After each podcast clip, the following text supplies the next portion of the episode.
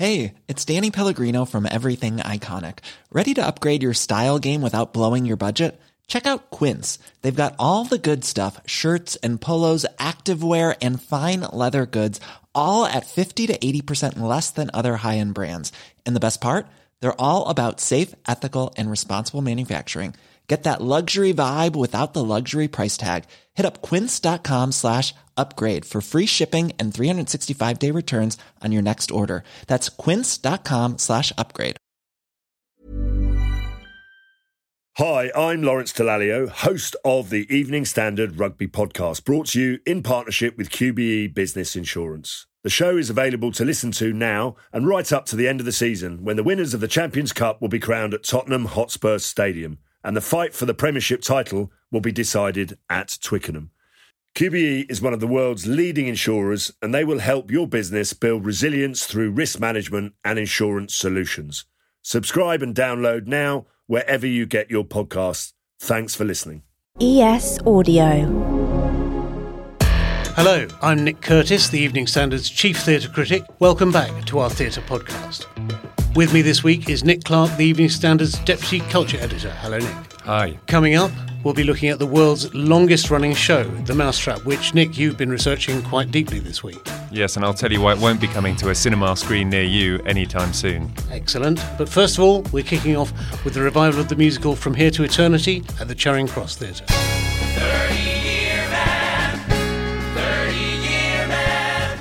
So, first up this week, we have From Here to Eternity, the musical by Tim Rice and Stuart Brayson, based on the novel by James Jones. They're making it very clear that it's not based on the film, which I think most people will know From Here to Eternity for.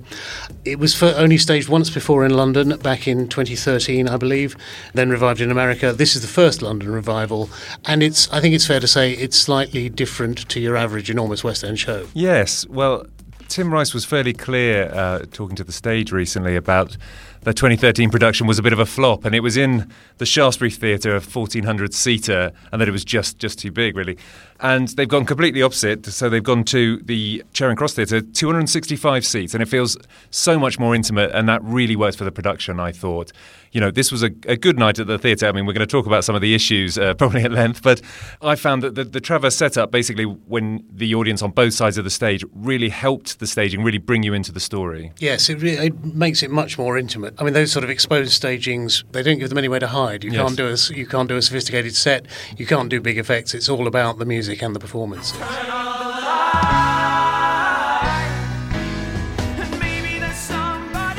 And for me, it was the music that really worked rather than the performances. I wouldn't say they were totally traditional musical songs. I don't know what really what what, what that is, but uh, what I don't think it is is guitar ballads and some songs which actually I would have thought wouldn't look out of place on the set of a boy band. But what I've got to say is that they really had me humming along and tapping my feet. I came out, as many people around me did, saying quite how good the songs were. So basically, if, if you're coming out thinking the music was, was good, I think that's probably the uh, hallmark of a good musical. There's a there's a famous old um, Broadway review I think about the, the the audience came out whistling the set.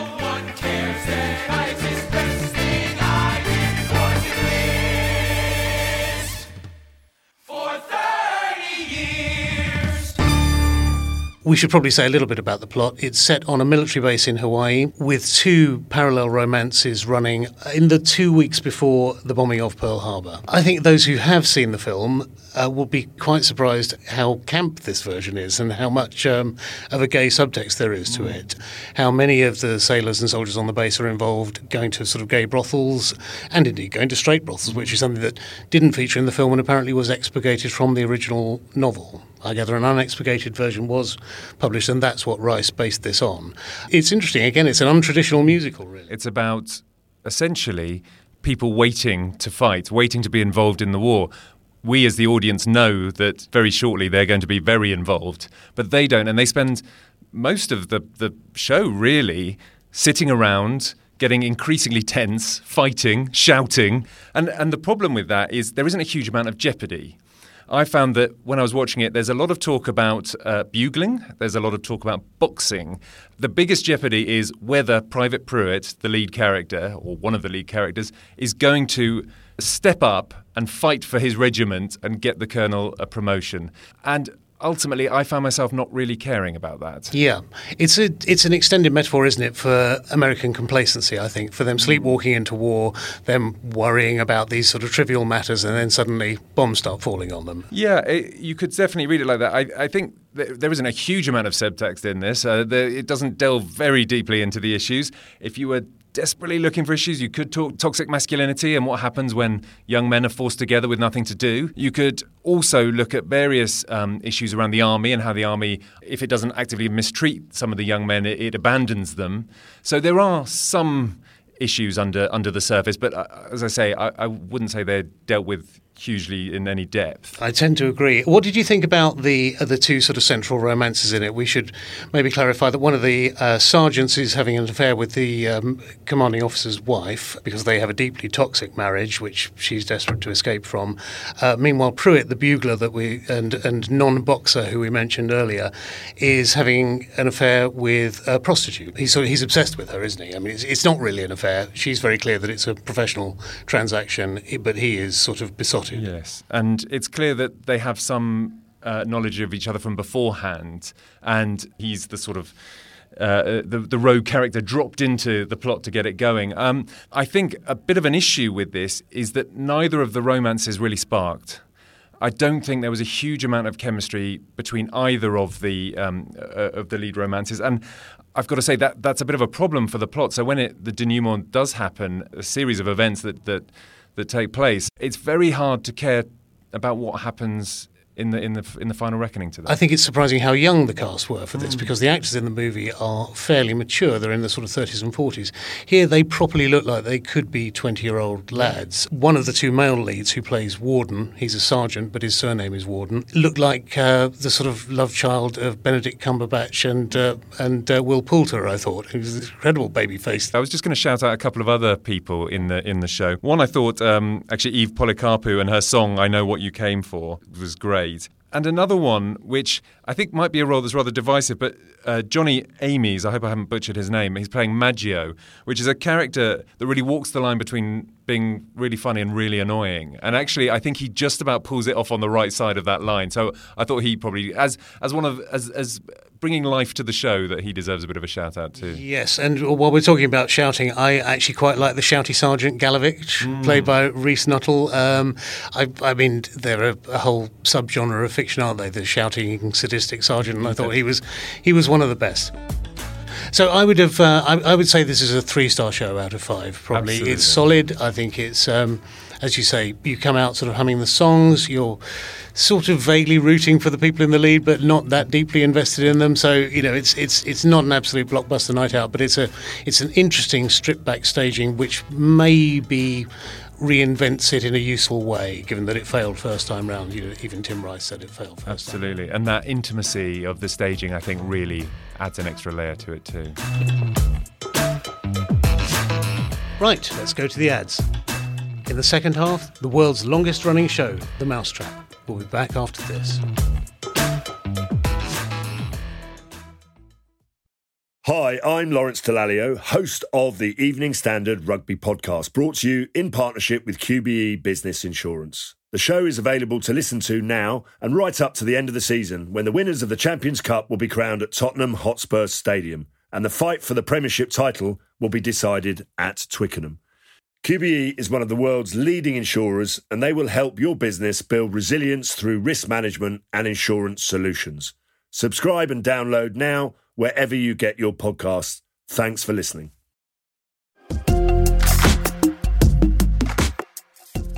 For our second show this week, we're considering The Mousetrap as it marks its 70th anniversary next week. Well, what's it about? So, seven strangers find themselves snowed in at a country guest house. Essentially, at the beginning, it's a young couple who have just opened their guest house, worse luck, and these seven strangers turn up. What, we've got to say, they're quite archetypal characters. There's not a huge amount of nuance behind them, but they're played with, with great verve by the actors, I think, and now with a, a, a sort of a knowing nod to the lines because I don't think they've really changed the lines very much. I, I hear there's been a cut here or there, but nothing much.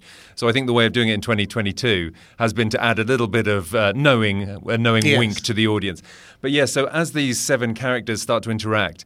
Uh, Dark secrets emerge, and it emerges there is a killer in their midst, and they start vanishing. Yes, it's interesting. The the characters are sort of like Cluedo characters, aren't they? Except they probably predate Cluedo. I imagine Cluedo was ripping off the mousetrap rather than vice versa. But they are the sort of colonel, aren't they? And Yes. the and the young couple, as you say. And So Agatha Christie may have been the queen of crime, but she didn't get everything right because her prediction in her diaries was that the mousetrap would run for 14 months.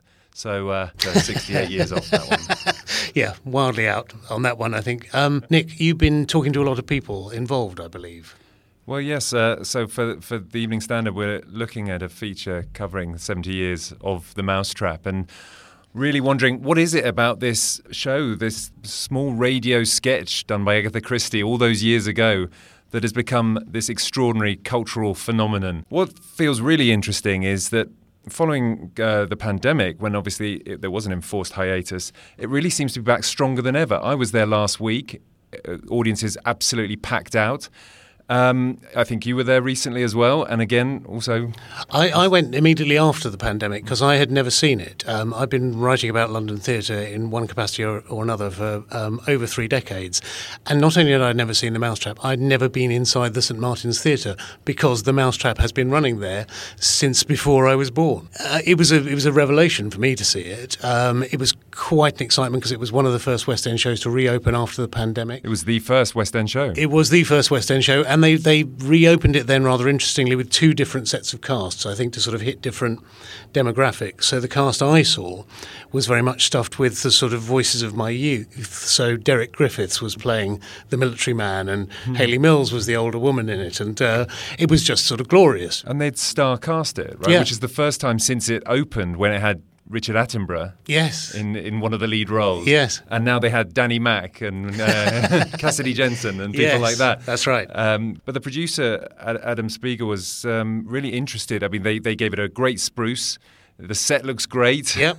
Uh, the marketing looks much better, and they really lean heavily into the history now. Yes. Be part of the history, get involved, come along. Can you solve it? Yep. And I found that when I was there, there were selfies in front of the blue plaque outside. There's this board with all the number of performances that have taken place. So my night was 28,885. And I figure that must be the most selfied board in Theatreland. I think you're probably right, and they do. I think you get a program, and they stamp your program with the performance Absolutely. number as well, which is I think was a lovely, charming thing, which I wasn't expecting. One of my predecessors, Nicholas de Jongh, I remember, seem to remember in the past, had a long-standing campaign to get them to let him in to re-review it because they were still running the original review from 1952 from the Evening Standard outside. Um, I can't remember whether he was successful or not, and and I don't know how one would even review the Mousetrap now. Um, I mean, if you were giving it a star rating, what would you give it? I could give it anything from, well, uh, one to five. Who knows? Take your pick. It's got too much baggage, I really. think, I think 70 stars Yeah. on its 70th anniversary for the Mousetrap. Absolutely. Um, I'm not usually into heritage theatre, but I was really quite pleasantly surprised by uh, how dark it is. For one thing, that um, at its at its heart, it's the, it's a story of of um, of child abuse, or you know, historically, child abuse is what drives the plot. So yes, I mean, I, I, I think it's good to be reminded of how how radical Christie was in lots of ways. Well, I think uh, if we if we think back to when it opened in 1952, it was a contemporary play. If you think 70 years on, it is a heritage piece, but it speaks to some sort of nostalgic Britishness that maybe you can't get live anywhere else. Um, but it goes out on tour around the UK and sells out there as well. So it, I think people who love David Suchet and Poirot would love this as well. I think it just keeps bringing people, whether domestically or internationally, because it looks back to, to a Britishness that, that actually Agatha Christie was writing contemporaneously.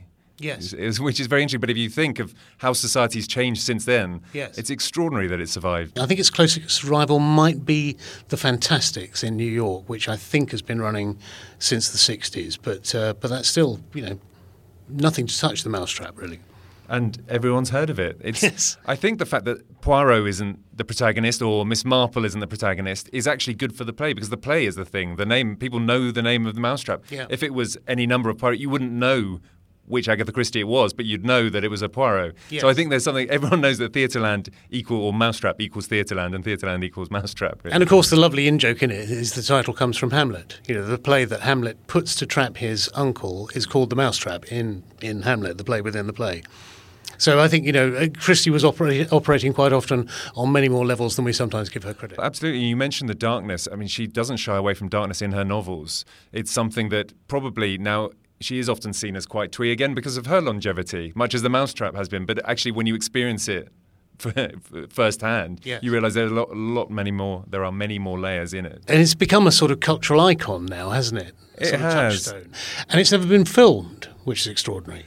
No, because there's a clause inserted into the rights for it that the film could only ever be made six months after the play closed. Wow.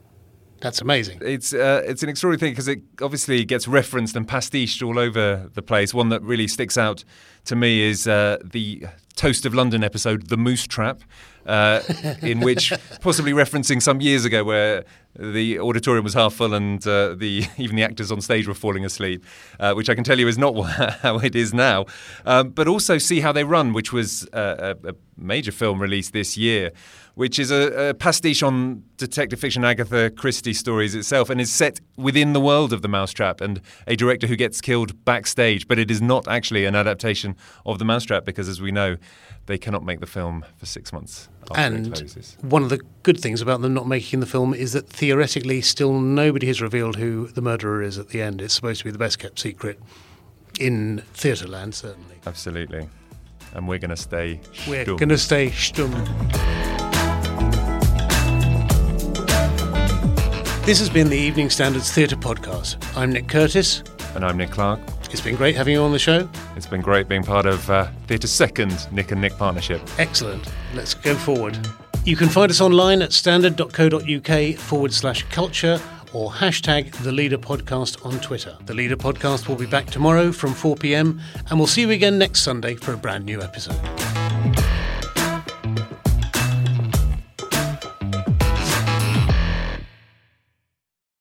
Hi, I'm Lawrence Dallaglio, host of the Evening Standard Rugby Podcast, brought to you in partnership with QBE Business Insurance. The show is available to listen to now and right up to the end of the season when the winners of the Champions Cup will be crowned at Tottenham Hotspur Stadium and the fight for the Premiership title will be decided at Twickenham.